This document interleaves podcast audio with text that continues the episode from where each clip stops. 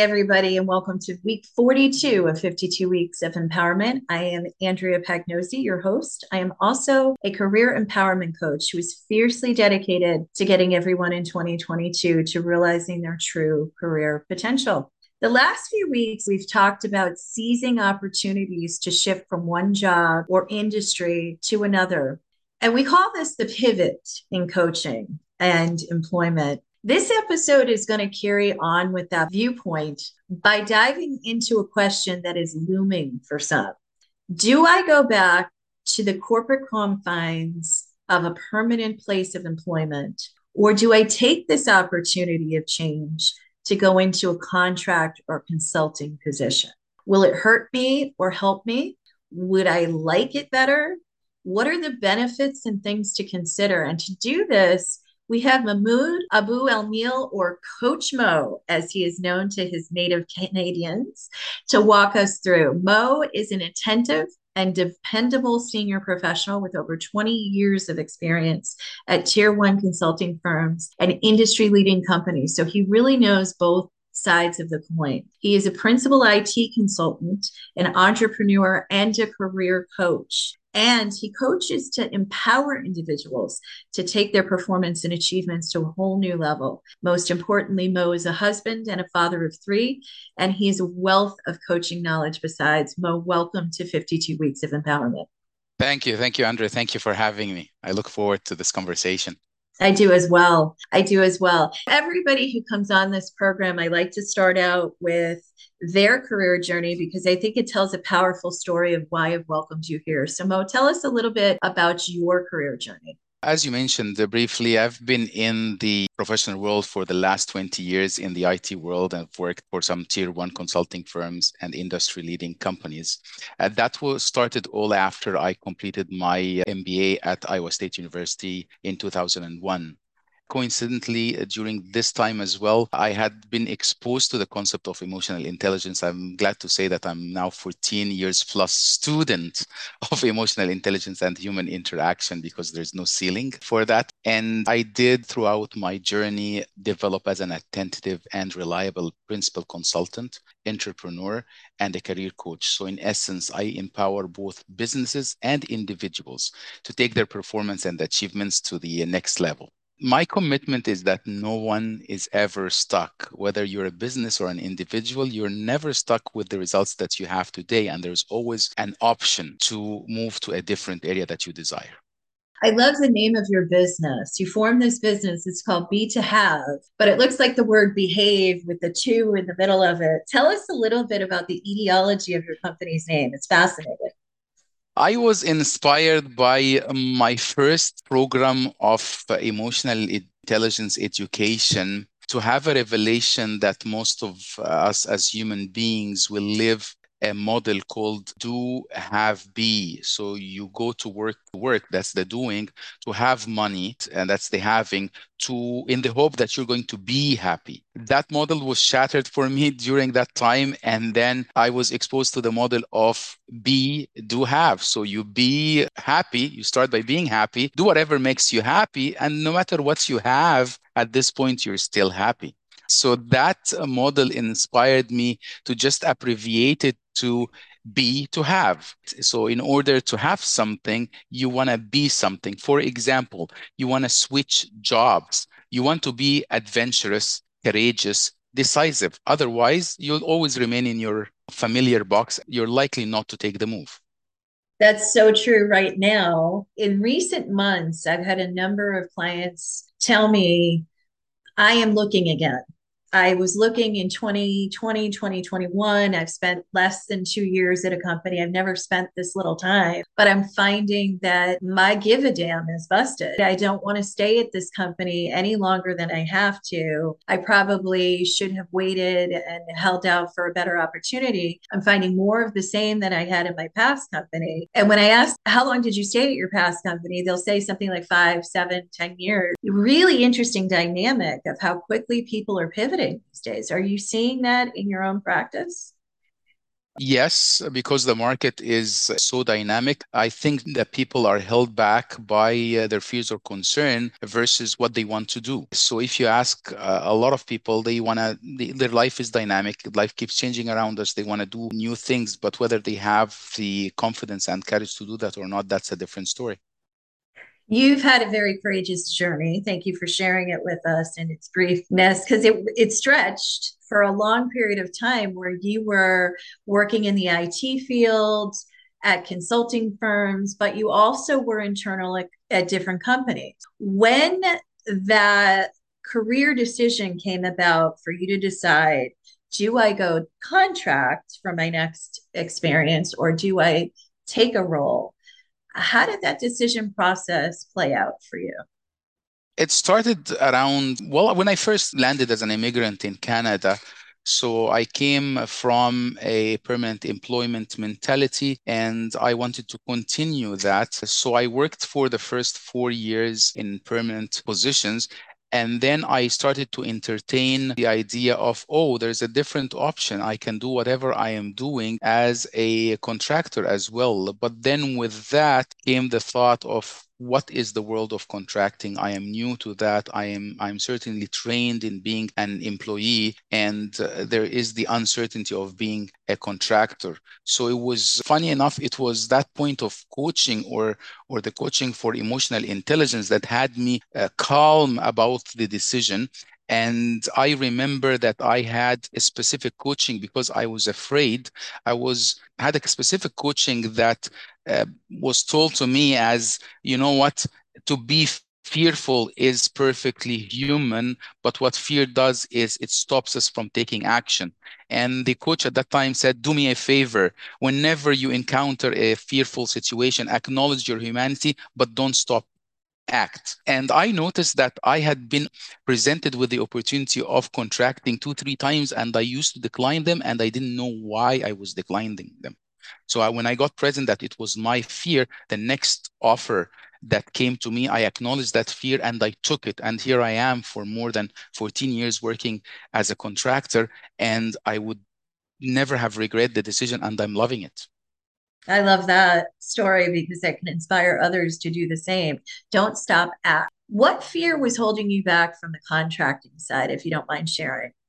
Well, when I dig deep down memory lane, I come from a family where both my parents were government employees and they say government empl- employment is very stable. Then my father particularly saved up money and then eventually he went into a business venture and that business venture uh, didn't go well and he lost money. So for me it was i had the decision or made the decision uh, mentally that hey we don't take risks. We're not good. We're a family of employees. Stay as an employee. It's safe.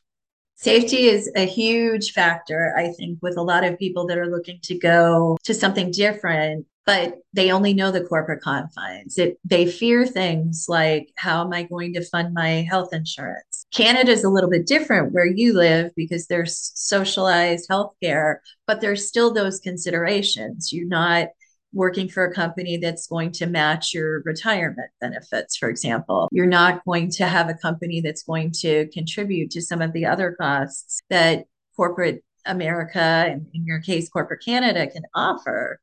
So, how do you factor for those decisions? I know there's a don't stop and act, but clearly, as a family man, you had to take some some risks there, but they had to be calculated risks. How do you break that down? Well, if we're going to talk about permanent employment versus contracting or being an independent contractor, I would consider three uh, things that we would like to discuss. The um, first thing is the mindset, how the mind play us or talk to us when it comes to uh, looking at both. Then we can also talk about what flexibility comes with one or the other and what is the lively day-to-day uh, implication in terms of uh, the financials, the taxing systems that we live in, and so on.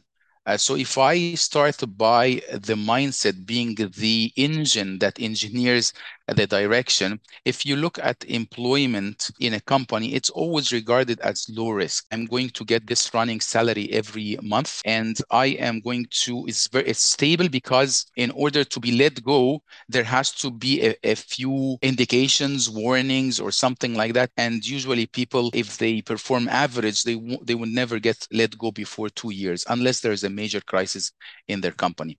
When you look at independent contracting, it's considered high risk because the minute you say contracting is usually associated with project work or temporary nature in the company operation that is that's once somebody on temporary basis. So you're expected to uh, be on a contract um, let's say three to nine months and then find another one. So this finding another one creates the risk of, oh, what if I got into this and I didn't find the other one? So that's the risk factor. When you also look at the uh, mindset of a permanent employment, it's like a ladder. You're going into a job because you know that you're going up the ladder. So, for example, in my world of IT, consultant, senior consultant, uh, manager, senior manager, director, partner, that career path that you've set in front of you. But when you look at the contracting, it's a, the career is kind of flat. So you're looking at yourself as you're performing a service. So you're at service.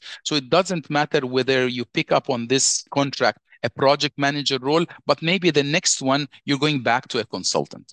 Okay, so it's a flat uh, career path. If you look at things in the permanent employment, for example, you have, as you mentioned earlier, corporate benefits. You have extended healthcare, dental uh, coverage, long term disability, short term disability, contribution to um, retirement plans uh, for us here in Canada, RRSP, in the US, 401k, I believe. Now, in a contracting world, you don't get this benefit, you only get your hourly pay. So, to make up for this, you might need to purchase the insurance, for example to mm-hmm. purchase liability insurance on your company just in case something goes wrong. So you purchase most of these stuff. When we look at permanent employment as well, you are okay with the employee mentality. So you're contributing to somebody else as part of this company. But in the contracting world, most of the time, if your income is high enough, you need to incorporate, which means you need to have a corporation. The other company is paying to your corporation, and it's up to you from your corporation to figure out how you're going to pay yourself. So once you launch this corporation, you can entertain to other business ideas as well. So you're not bound into the field of contracting that you started with, but you can entertain to other business uh, opportunities and ideas as well. The mindset, I think, is important be- to mention because there's a freedom in doing your own work that if people are coming from an overly restrictive manager, let's say, or a top down company where everything was just thrown at the employees, not a lot of employee engagement, you might look towards a contracting position for a little bit of freedom. I do see people who go back and forth. They go to a contracting position and sometimes it's contract to hire.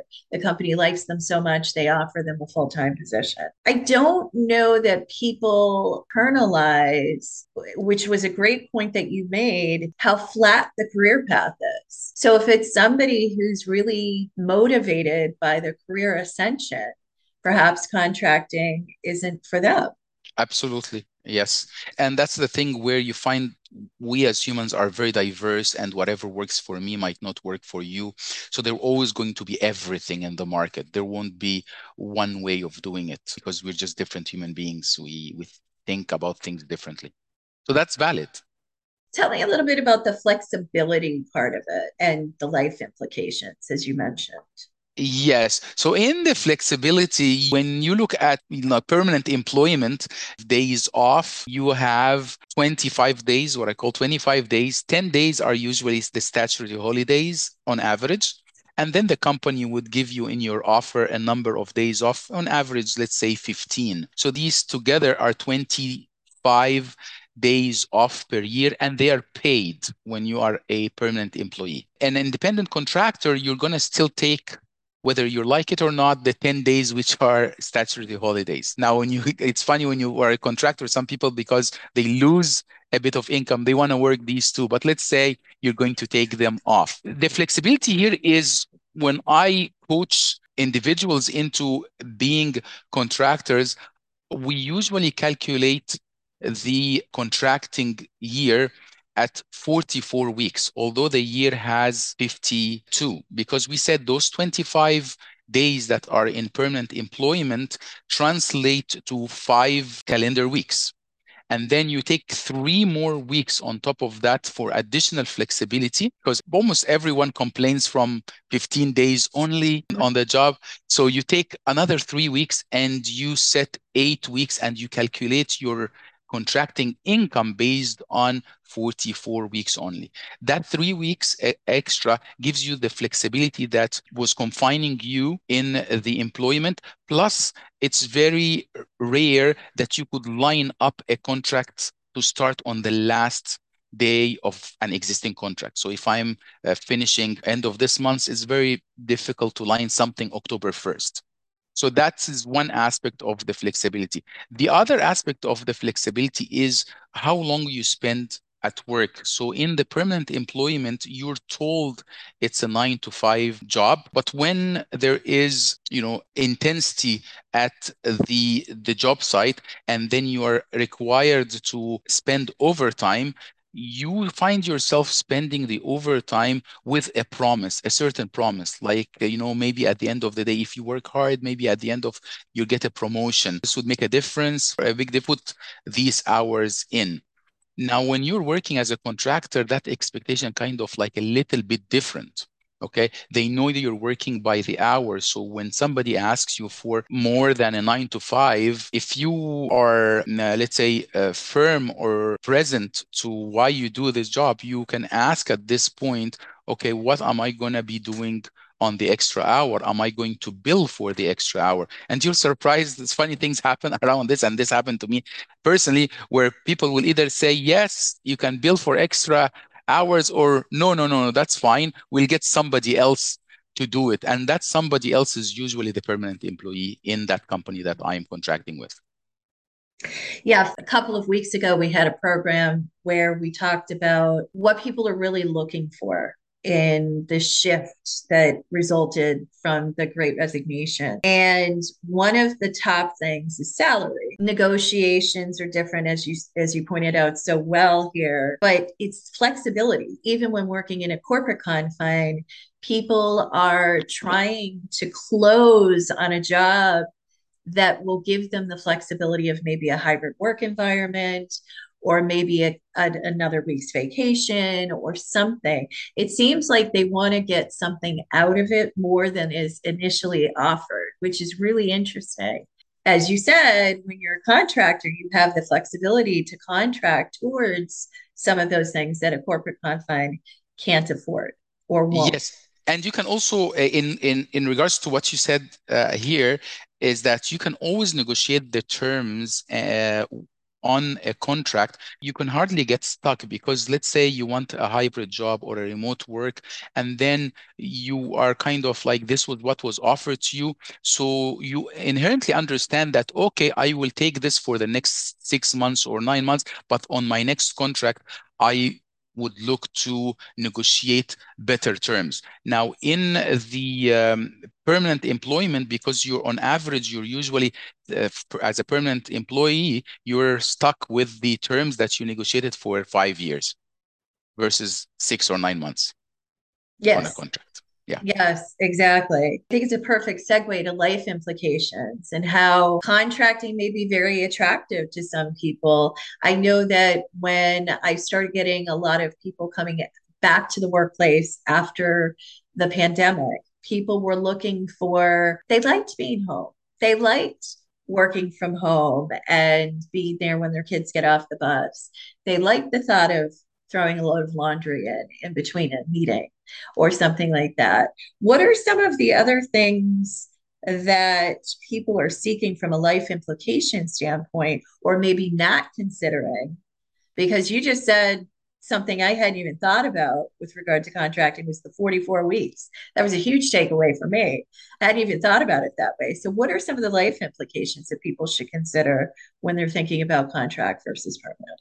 The first thing that jumps to my mind is travel, extended travel, especially uh, let's say here in Canada, being uh, you know focused more on immigration and all this stuff. Most people who immigrated would love to go uh, back home to spend some time with their family. So if you are, let's say, in Canada or the US, and this back home for you is India or Pakistan or Malaysia or China, people want to spend more time. The, the, the, the traveling is, is exhaustive. So people want to spend a month there, but then they know that they either have to cut it to three weeks. And if they cut it to three weeks, that's it. Their, their entire 15 days, uh, 15 business days vacation is gone. Even if they want to do something local after, they can't because they have to wait for, wait for something like long weekends because they have consumed their time off. That's an important factor. What beyond t- travel can people consider as a life implication if they choose to go contract versus permanent?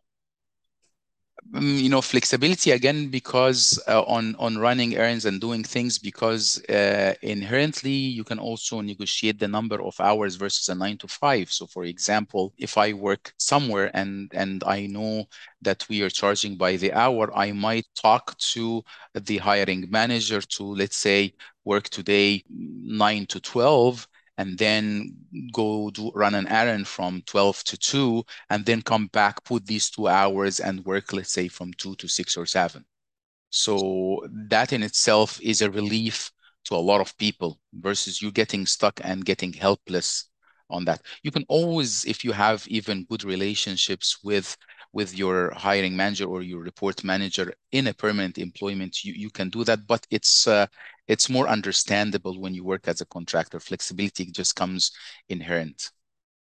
There are a lot of people who are not comfortable cannonballing into the deep end of the pool, right? So, for those people out there that are looking to kind of take it one step at a time, there's a lot of people I started out like this initially as working in a corporate job, and then I had a side hustle of coaching. Coaching became my full time gig. And I think I was always in my head, if I'm to put myself out there and to be really candid, looking for that perfect moment. There was no perfect moment. It just happened. I I really, to your point, don't stop act became my focal point and I just took the leap when I thought it was the appropriate time. But there are people that want to earn a little extra money on the side, want to dip their toe in the water and see if contracting is for them.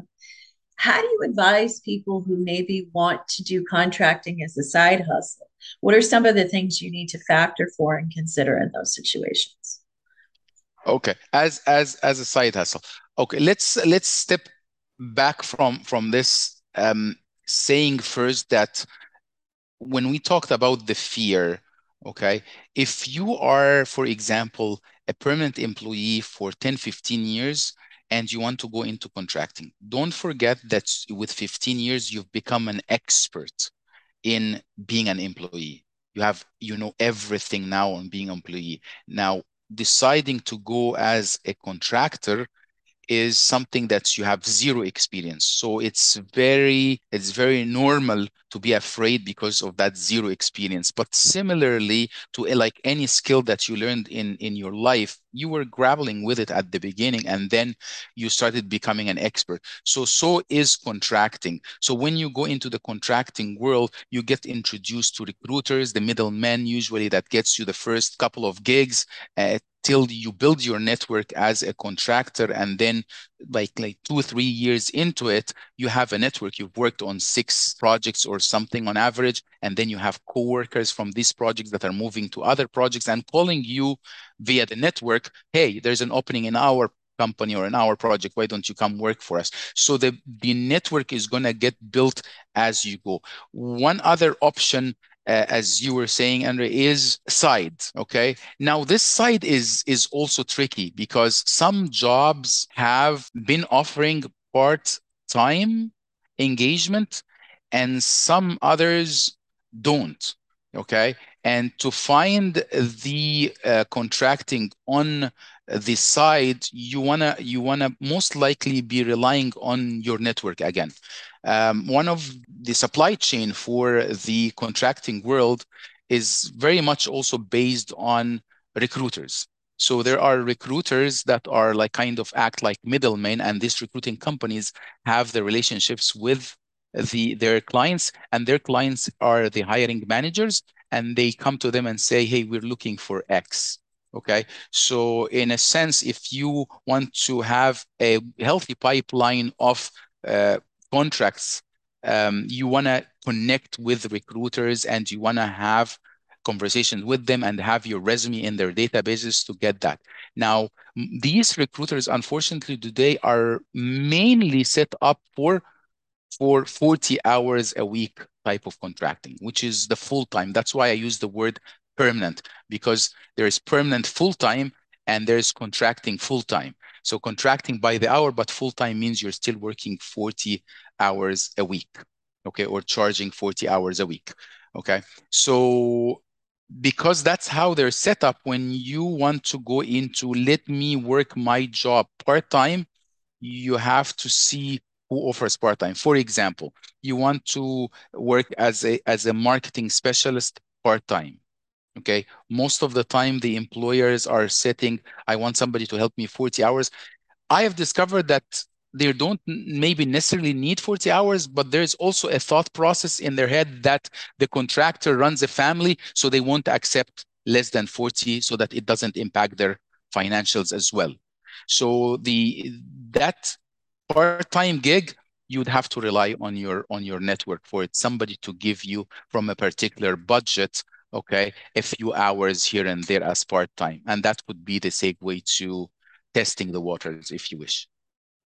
That's a great explanation. Another factor, and I don't want to minimize it because this is a big factor in people who are comfortable with the corporate confines or used to having a certain income and probably bought their house based on that income, right? Mm. To shift to a contracting position you and I had a really great conversation about financials and tax implications that people should consider when they are considering moving more to a contract position. Can you share a little bit about it? You talked a little bit about you know if you were making like a hundred thousand dollars full time versus a hundred twenty thousand from a contract perspective. Can you work the numbers for us a little bit? That's wonderful, wonderful. And it's funny because uh, usually people look at contractors, at least when I was a contractor, when I, I get into the job, is like, this is the guy that makes more money, that gets paid the bucks. And I, I always hear it, people saying, well, that's why you get paid the big bucks. Do X, do Y, right? Make it work. So let's speak about the financials and the tax implications as well, because specifically in, in North America, we know that the tax, our tax brackets are high uh, and we always usually complain about about how much taxes. So let's uh, make a comparison between that. So let's take a permanent employee that is making 100k Mm-hmm. And uh, let's say an average tax, and let's say provincial versus fe- federal or or state uh, versus federal, we say 30%, for example, is an average tax. So you net in your pocket 70k. Okay. And that 70K is your disposable income, as they say. And everything that you spend, whether it's rent, whether it's mortgage, whether it's a car that you buy, anything you spend is that from that net 70. So if you are in a contractor, what we usually say, because remember the calendar that said 44 weeks mm-hmm. of work only.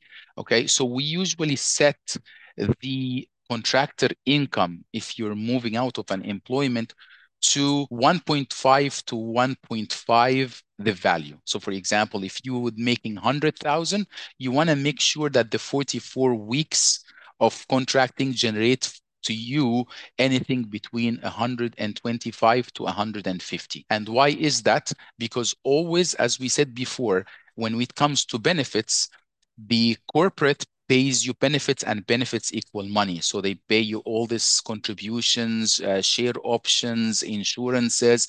Uh, remember, we said when you go as a contractor, you will be purchasing these benefits, right, for your safety. Okay. So that 20 5,000 at on on top of 100,000 usually covers up for the monetary value of your uh, corporate benefit. And again, I'm talking averages, so no one holds to that particular figure, just for the sake of an example.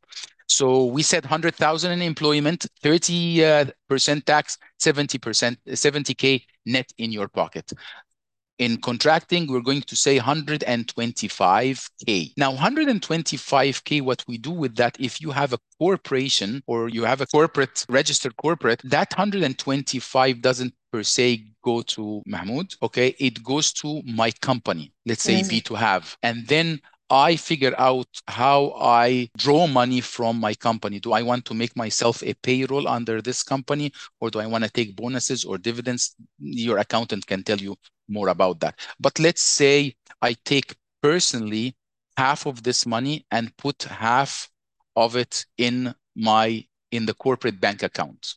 Okay. So half to me, half in the corporate bank account. Now, if you look at that again, my income now is not 100,000. My personal income becomes, say, 60,000. So I'm in a lower tax bracket. The other 65 is sitting in a company. So it gets charged on a corporate tax structure, which is lesser, usually around the 15%. Okay. So if you just simply, simply take an average, we will say that the average tax on the 125 is 20%. If that is the case, then you're netting in your pocket 100K. So from 70, you're doing 100K. So that 100K, when you have a company, there's a lot of things that in that you use on day to day for that business uh, of contracting your car going to the the uh, client site and coming back there so you're consuming your car you have an office a space in your house so in certain tax uh, implications, you could write off part of that car expense. You could write off part of your mortgage or your rent in proportion to the home office that you're having. Um, you take somebody and go out and you speak business. You're allowed to expense that meal to a business account because you spoke business and again accountants can speak more to that but i'm just giving an example so 70 and then you take out everything from the 70 or would you get 100 net after you take all the taxes from the corporate account so in my opinion it makes more sense to be on the contracting side financially and tax implication wide in places like North America. And I especially recommend it for couples that the, the household where the the spouses, the husband and wife are working, both of them working. So I always recommend that, hey, why don't one of you work as a permanent employee and gets the benefits and the corporate benefits of an employment while the other individual works as a contractor and you get the benefits and tax implications and financials of a contractor. Does that make sense? Yes, absolutely. Thank you for sharing that because yeah. that is a huge factor of whether people. I think that is a fear allayed probably for some of the people listening to our podcast because it's talking dollars and cents. I think Moe makes a very good point. I want to reiterate get a good accountant to sit down with you when you're thinking of going contract who can sit down and help you really figure out the tax implications there are many things uh, that will benefit you in terms of write-offs, uh, as well as if you purchase benefits off the top, that's pre-tax consideration. So there's a lot of things to consider, but get yourself a good accountant to help you. And they can also help you set up your LLC or your S Corp or your INC, whatever you decide to do to your corporation together. Moe, this has been wonderful half hour. I know that many of the things that we've talked about today, you've helped numerous clients with. Can you tell us a little bit about what a perfect client would look like that comes to be to have? Yes. So I help individuals in the career coaching. So individuals can come on two broad categories unemployed or employed. Unemployed, maybe a graduate, maybe somebody who recently is a newcomer uh, to the country and looking for a new opportunity. So that's example of, or somebody laid off So that's an example of unemployed.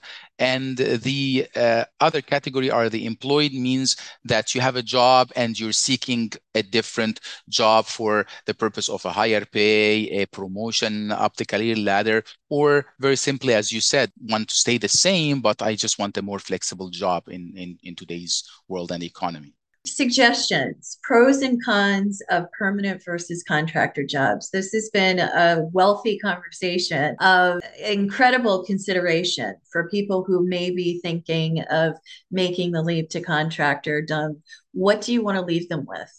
Research your job your current job and see what are the opportunities of contracting and you do a search uh, on job boards and make sure that there is a demand out there for that. That will put you at peace if you know that there is enough demand for uh, your job in the contracting side. And how can people reach Coach Moe to work with him? You could reach me at uh, my website, uh, be2have ca and see the career coaching services listed there and you feel free to go through it. And on that page uh, you could request a session to understand what my programs and services are. I'm also available at as coach Moe on linkedin. You can also connect with me uh, on linkedin Wonderful. Thank you so much for joining 52 Weeks of Empowerment. I know I've learned a lot. I'm sure our listeners have learned a lot about considering permanent versus contract, which is a very real consideration for people in the workforce today. So thank you for raising the bar. You're welcome. And thanks for having me. And thanks for giving me an opportunity to make what or to do what I like best is making a difference for others listening to this conversation. Well, that's all the time we have for this week. We will be back here next week, same time, same place, more power.